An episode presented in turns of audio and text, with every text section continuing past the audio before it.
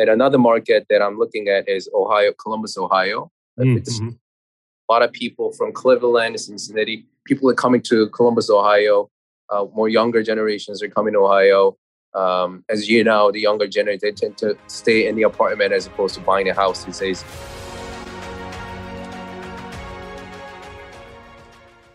Welcome back, everyone, to the Passive Road to Retirement podcast.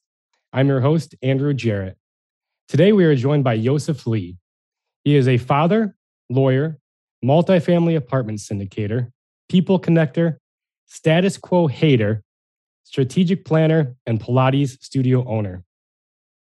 He has a vision to achieve freedom and control of his time, place, and occurrence. Yosef started his journey of investing in cash flowing multifamily apartments as a tool to create passive income streams and achieve generational wealth. He would love to make changes in others' lives and empower them to become better versions of themselves and to live their life on their own terms. Yosef, welcome to the show and thanks so much for being here. Thank you, Andrew, for having me. Very excited. Excellent, excellent. Well, for those who aren't familiar, maybe you can kind of give, you've got a lot going on there. So maybe you can give a little bit uh, more of a detailed background and, and uh, sure.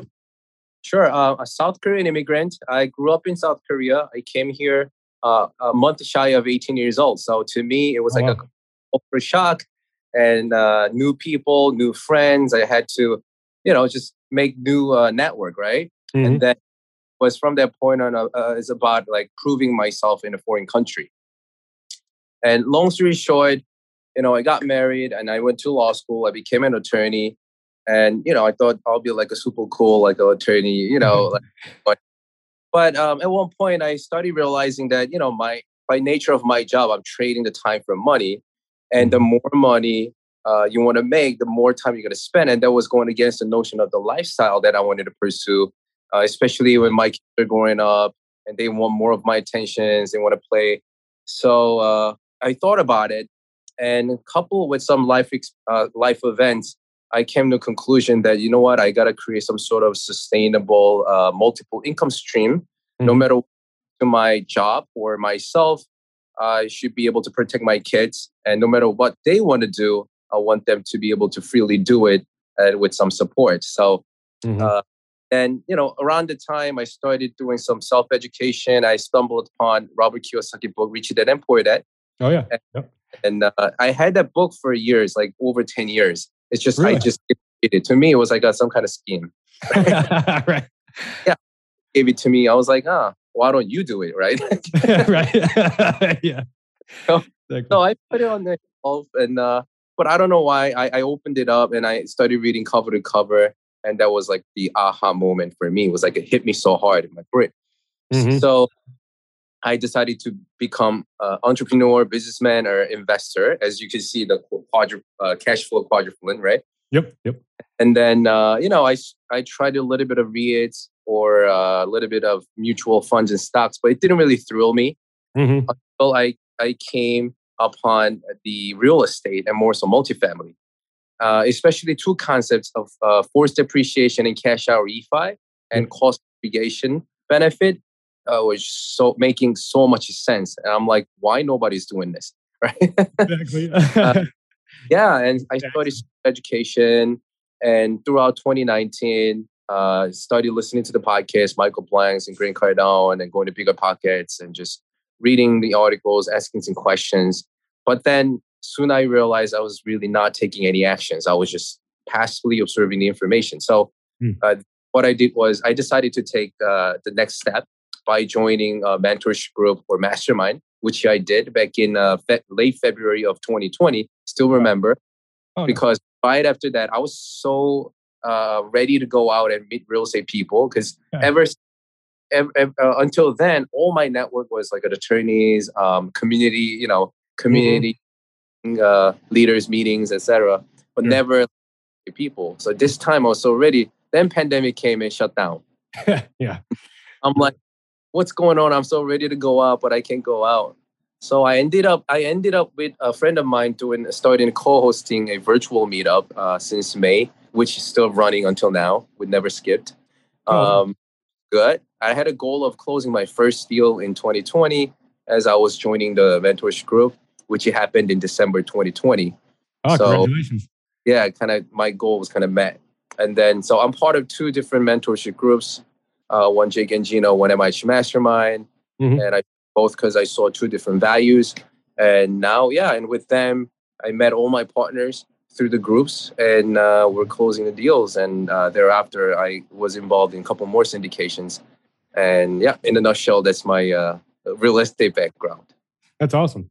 So yeah, you definitely so you tried stocks first and just kind of was it lack of control for you more? Um, you know, just kind of seeing you could wake up one day and not know where the stock's going to be, or what do you think? What do you think it was uh, in real estate versus that?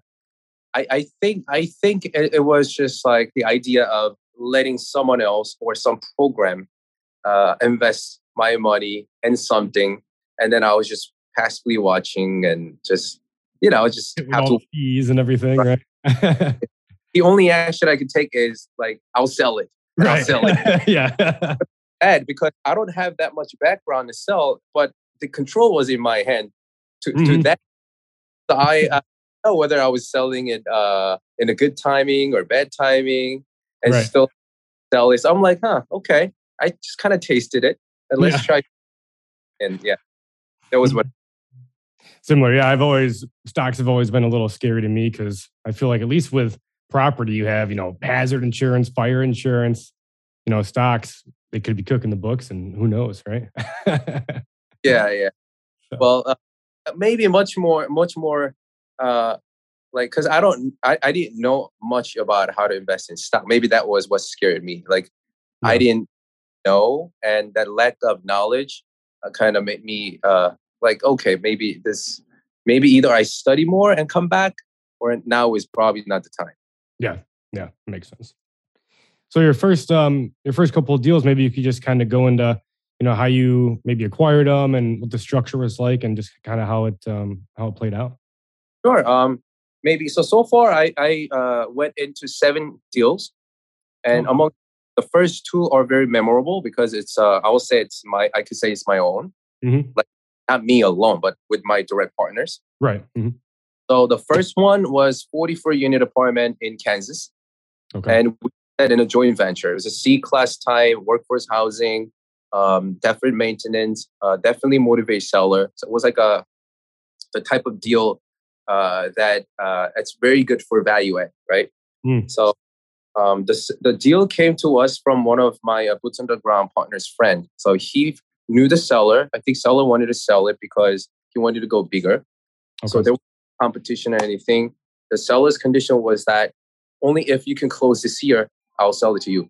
So I said, you know what? Why not? Let's do it. So mm-hmm. we started um we started uh the due diligence and all that, and we found uh the roof were really old and HVAC system mm-hmm. was really so we wanted to ask the seller to fix it before the closing date, but then he ended up asking us if we wanted credit for that. So oh, okay, wow. either way, we're fine. Yeah. Um, you know, my my friend was in the ground partner. He he actually asked more than he thought as needed. ended up just granting it. So uh, we got we got hundred thousand dollar. Uh, wow, that's awesome. uh, which is good. And well, recently we fixed all the roofs. Okay. And updated the HVAC systems, and it came out to be about I think a little over seventy grand. Like, oh wow! So you pocketed some money on that too, then? Right. it was good, but it, first deal was a joint venture structure, six partners, three main partners, and three uh, one KP and two other more so like a money uh, money investor, right? But mm-hmm. we ended up giving them some roles because it's a JV and we cannot really make them like complete passive. Sure. So and uh, they're doing some, but a majority of the work, including myself, the main team are doing, including asset management. Uh, the deal was closed in December uh, 2020, and around the average rent was around $600 back then. Okay. Uh, market rent is at least like 100 $150 more nice. so we're slowly pushing like first of all we had um, more than 50% of month to month tenants so mm. we slowly turned them into long-term lease giving them some incentives like or penalties so uh, negative reinforcement was like if you stay month to month we're going to give you like $100 you got to pay $100 more or right. if do a long-term lease we'll probably fix something or give you some like some sort of like a new new lease package type uh, mm-hmm. uh you know renov- like light renovation right sure sure so uh long story short we kind of push them so now the average rent is uh i think uh, around 650 if, uh, mm-hmm. or 25 650 so with that bump uh, we kind of project to uh, cash out refi in a couple of months mm-hmm. and uh I kind of I think I did calculation of I think I did hundred dollar rent bump. With okay. that, forty four times forty four and uh, applies I think around seven cap ish. It was was it was um about nine hundred something uh forced appreciation. That is awesome. Congratulations.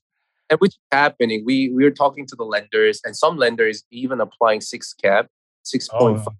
So it's being pushed uh, above the million, uh, we are going to pull out all our money and then just usual we'll uh, keep it and we'll roll that into another deal. So that's our plan. Is that going to be just like a legacy property? Just hold it for cash flow, basically. Yeah, we want that every couple of years. And that's why the partner is really important. Some part, if you if you want to keep that long term, when some partner wants to sell it as soon as possible, that's mm-hmm. not right. It's right. You, your philosophy is not lined up together. Thankfully, all my partners are into generational wealth, and we want to pass down to our kids oh, okay. as much. So we'll see. That's our plan. Nice. Now, are you asset managing that one yourself, or are you hiring that out, or how does that work? Uh, as far as asset management wise, we have property manager. So myself and uh, another partner of myself, two of us are mainly doing the weekly calls with the property managers okay. and delinquent tenants, why they're not paying, if there's any government support that we can hook up to, um, you know, capex and what's going on. So uh, yeah, mainly involved in the uh, asset management. Okay, cool. And then you closed another one pretty soon after that, didn't you? Yes, and three months after, March 2021, we did 68 unit. That's a syndication uh, in Wichita, Kansas. Okay. Funny is uh, we got that under contract before the first property. Oh, really? Yeah. But it took nine months, almost nine months for us to close. And wow. the, the, there's a behind story. The reason was when we took, when we got that under contract, the uh, the occupancy rate was above 90, 95%, around 95%. Okay. And for some reason, throughout the due diligence, the occupancy started going down. And there was a late agency loan assumption deal. Mm. And, you know, they started freaking out, like, yeah. right? and and they were like, you know, if this is the trend that we see now, uh, we're uncomfortable closing the deal. Right. So uh, we had to actually extend uh, the contract further, even uh, beyond the contract terms. The seller was okay because the main reason was occupancy was going down, not that we're trying to back out or anything. And uh, they, they, just like, I've got it sold. I'm just going to stop. You know, just stop. Yeah. So uh, you know, they all agreed. So we extended maybe twice more, just so that we can bring that occupancy back to where it was at the time of contract, mm-hmm. uh, which we were able to do. And then the seller became comfortable. Uh, yeah, so it took about eight or nine months. And in between, the first deal was closed in December, and then later March we closed the 68 unit. This is more like a B uh, class type, B, more stabilized in a, a nicer neighborhood, uh, quiet. So we call this property uh, boring property because exactly. no drama. Yeah. You know. yeah. Management's pretty easy on it. uh, yeah. I, I, guess tenant basis basis is higher. Uh, yeah. I, and um, but we have uh, also property manager there. We get on a weekly or biweekly calls with them.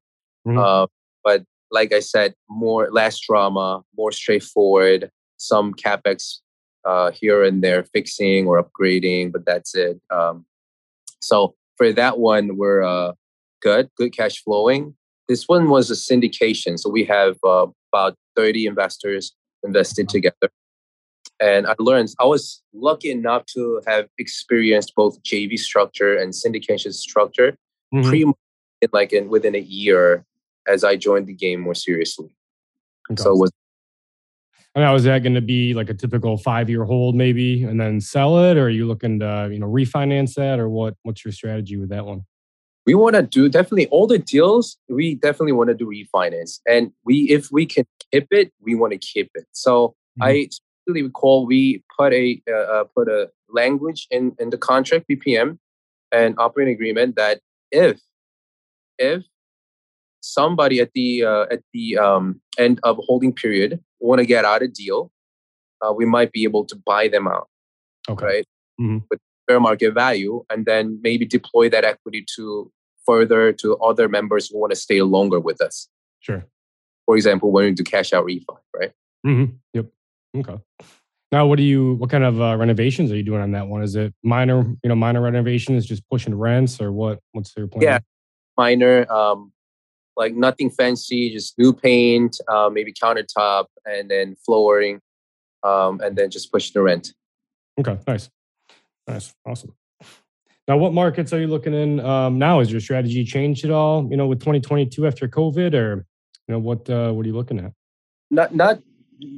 I don't think it's changed. It's just the criteria to when we when I select market criteria is the same: population growth, you know, job growth, mm-hmm. and if a major employee that are coming in or not and whatnot. So it's, it stayed the same. Kansas City population is growing. A lot of people are now, it's been found, I think, like throughout the pandemic too. A lot of people are coming to Kansas City.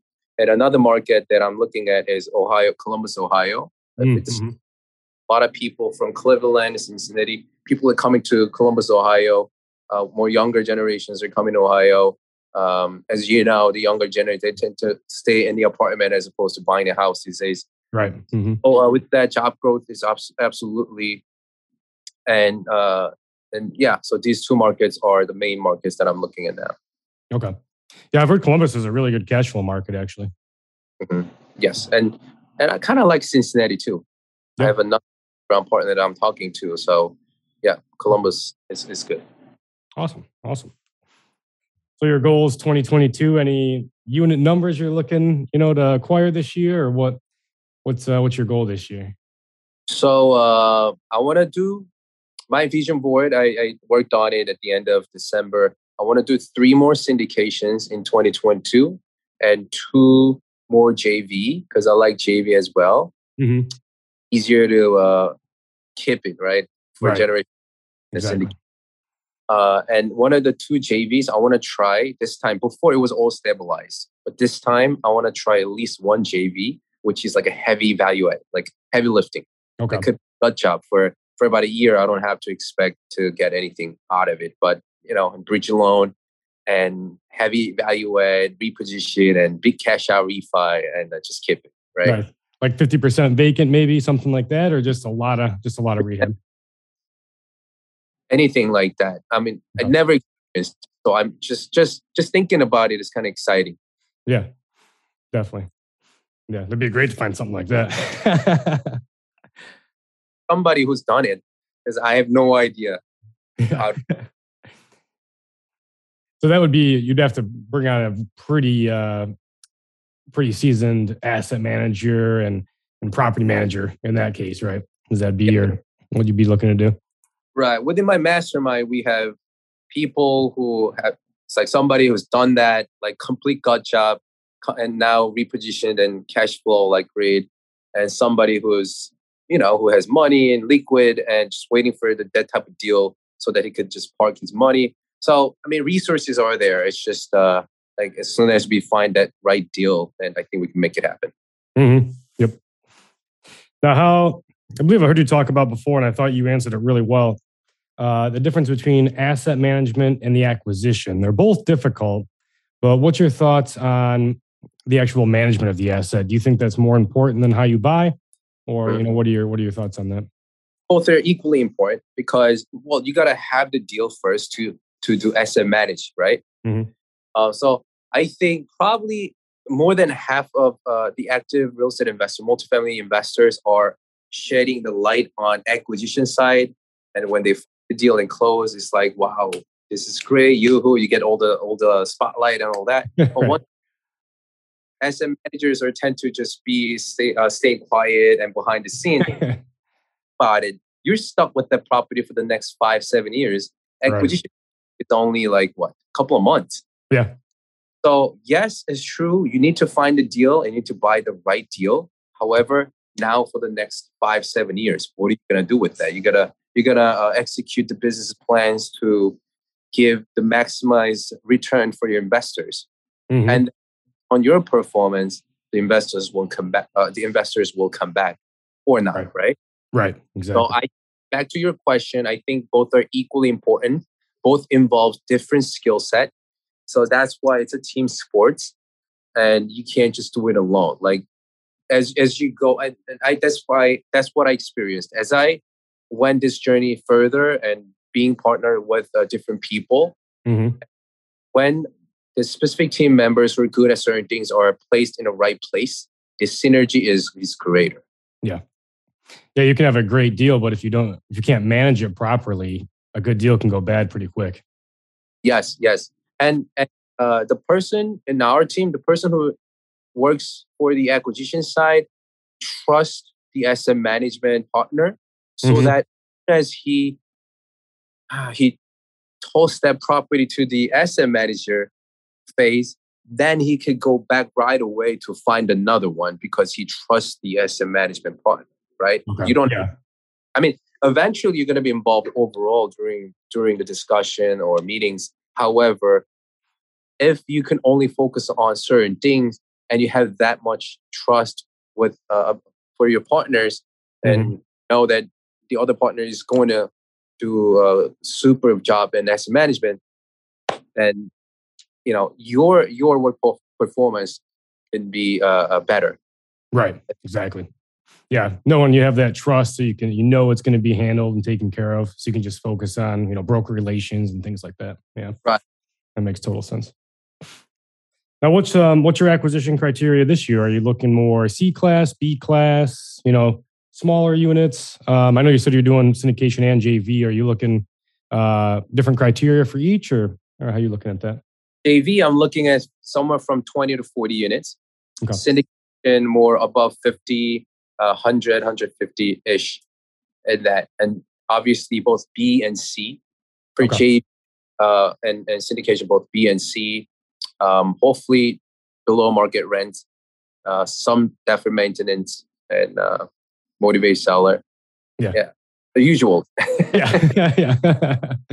okay, cool. But usual because I think it's because Swiss spot. Like everyone likes it, and that's a that's a great deal. Uh, I, I think it's it's it's getting harder and harder to find those. And um, definitely. But now the goal of this year is to to get that uh, skill set and knowledge about going direct to seller. Like hmm. um, you know the the system to build up the system of skip trace. I know some people do skip tracing and cold calling or mailing and things like that. Mm-hmm. Um, uh, this and that, like different things. But I want to have that system, uh, you know, and, and ready in 2022. Yeah, I agree with you. I think we've actually been thinking about that too, going direct to seller, getting like a CoStar access where you can, you know, look up the true owner and, and call because it's so hard now. It's so competitive. You know, I think you have to do that these days. I think that's yeah. a great strategy yeah that and then or uh, being in the listing agents or brokers pocket on the pocket pocket listing right yeah exactly yep but everybody's you know everyone's trying to do that so.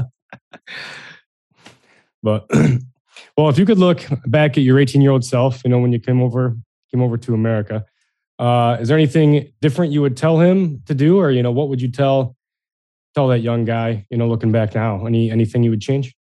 I, I think tell him to probably I'll tell him to uh, look into investing side earlier, uh, more so real estate study. Because to me, I don't know, I probably it was some sort of like a limiting belief of myself. Like real estate, like how would you do real estate without like a lot of money? That was like limiting belief that I had until until I I you know finally realized you know what there is a way to get into the game and mm-hmm. then just play that. But before I didn't really know.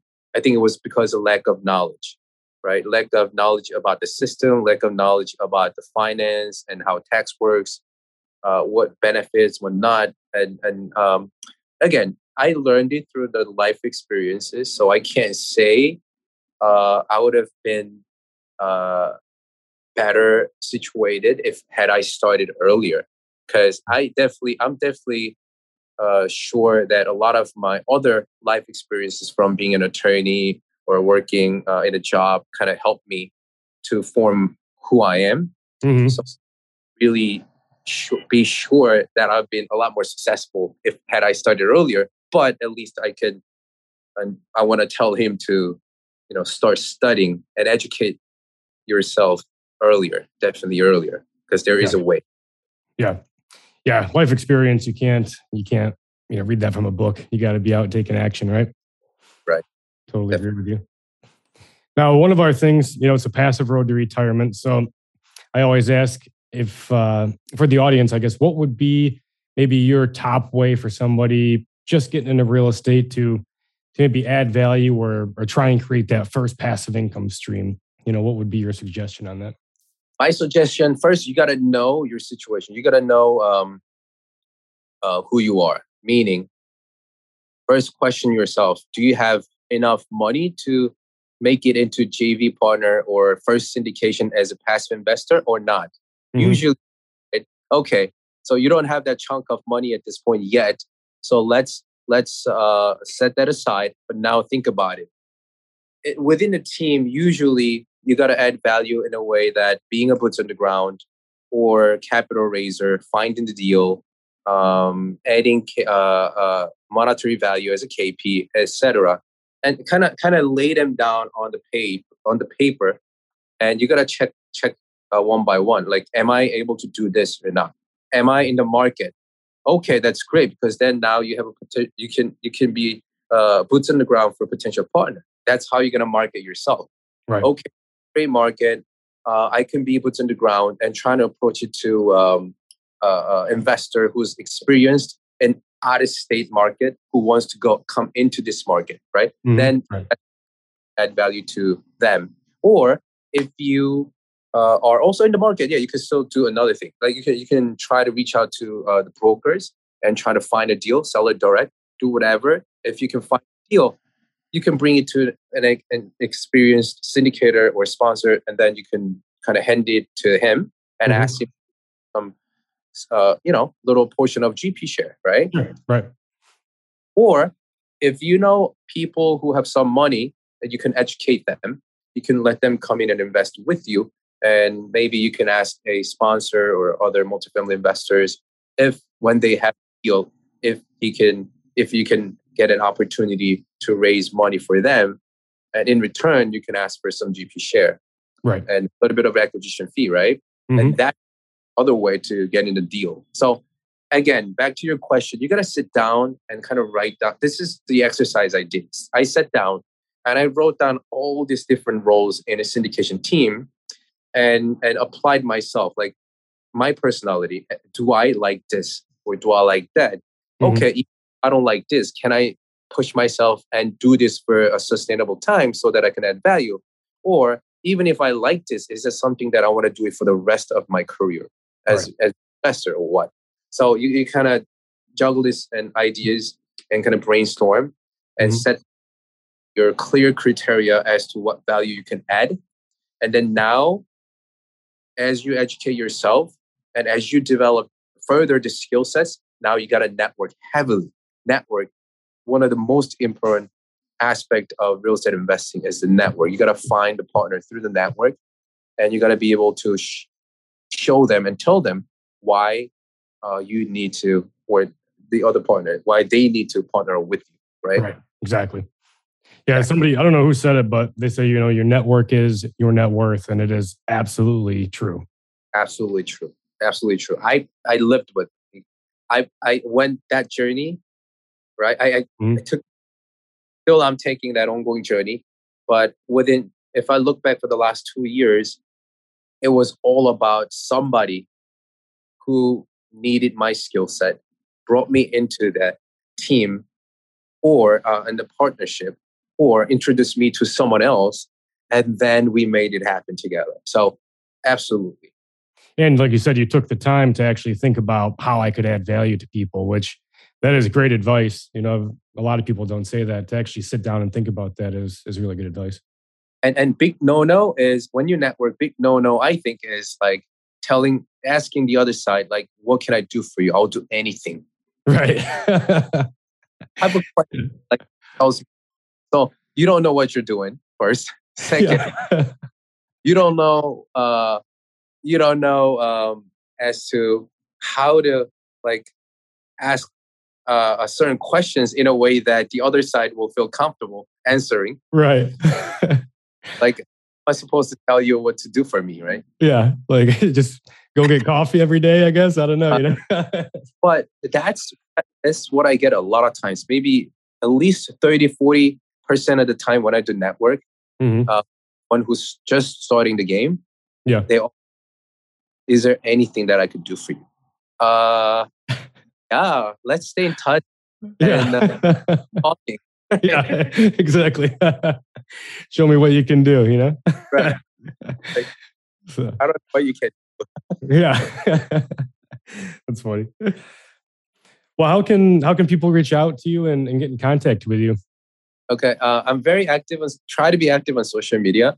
Uh, all my social media handle is, is Yosef Your Brosef. So Love Yosef O S E F your Y O U R Brosef B R O S E F LinkedIn, book, uh, Insta, all uh, TikTok, and so that's all same handle. And I have website um, yosefyourbrosef.com. Uh, so yeah, it's uh, and leave me a message. I'm very approachable. You're gonna be surprised. I'll, if if I get a message, I reply. Awesome. I love that name, by the way. That is a great name. Catchy. Somebody my my uh, two of my mentors started using it, and then everybody calls me that way now. Yeah, that's yeah, it's very memorable. cool. So now we'll get into our our five to thrive section. So this is the last you know last section here. So basically, I'm just going to go rapid fire, uh, five words or phrases right in a row, and it's just word association. So whatever you know, word or phrase comes into your mind. The only the only caveat is you cannot repeat your answer. Okay. All right. So here we go. So the first one is financial freedom. Okay, it's a fortress. Fortress. Nice. Nothing gonna once you achieve it, it's not gonna be uh I guess uh demolished down. mm-hmm. Yep. I like it. Limiting beliefs. Something that you must break. 100%. mm-hmm. Generational wealth uh, it's very slow uh, to create the system, but once you uh, once you systematize it, generation wealth is possible. Asset I, management. Oh, sorry. What was that? Oh, uh, asset management. Something that's a lot harder than I thought. and last one, multifamily. Um, something that I'm very passionate about. I, I wake up thinking about it, go to sleep thinking about it. Awesome. Well, man, it's been it's been great having you on. Absolute pleasure, and uh, thanks for being here. Thank you very much for having me. I had a fun, and it was a great time spending with you. Thank you. Great.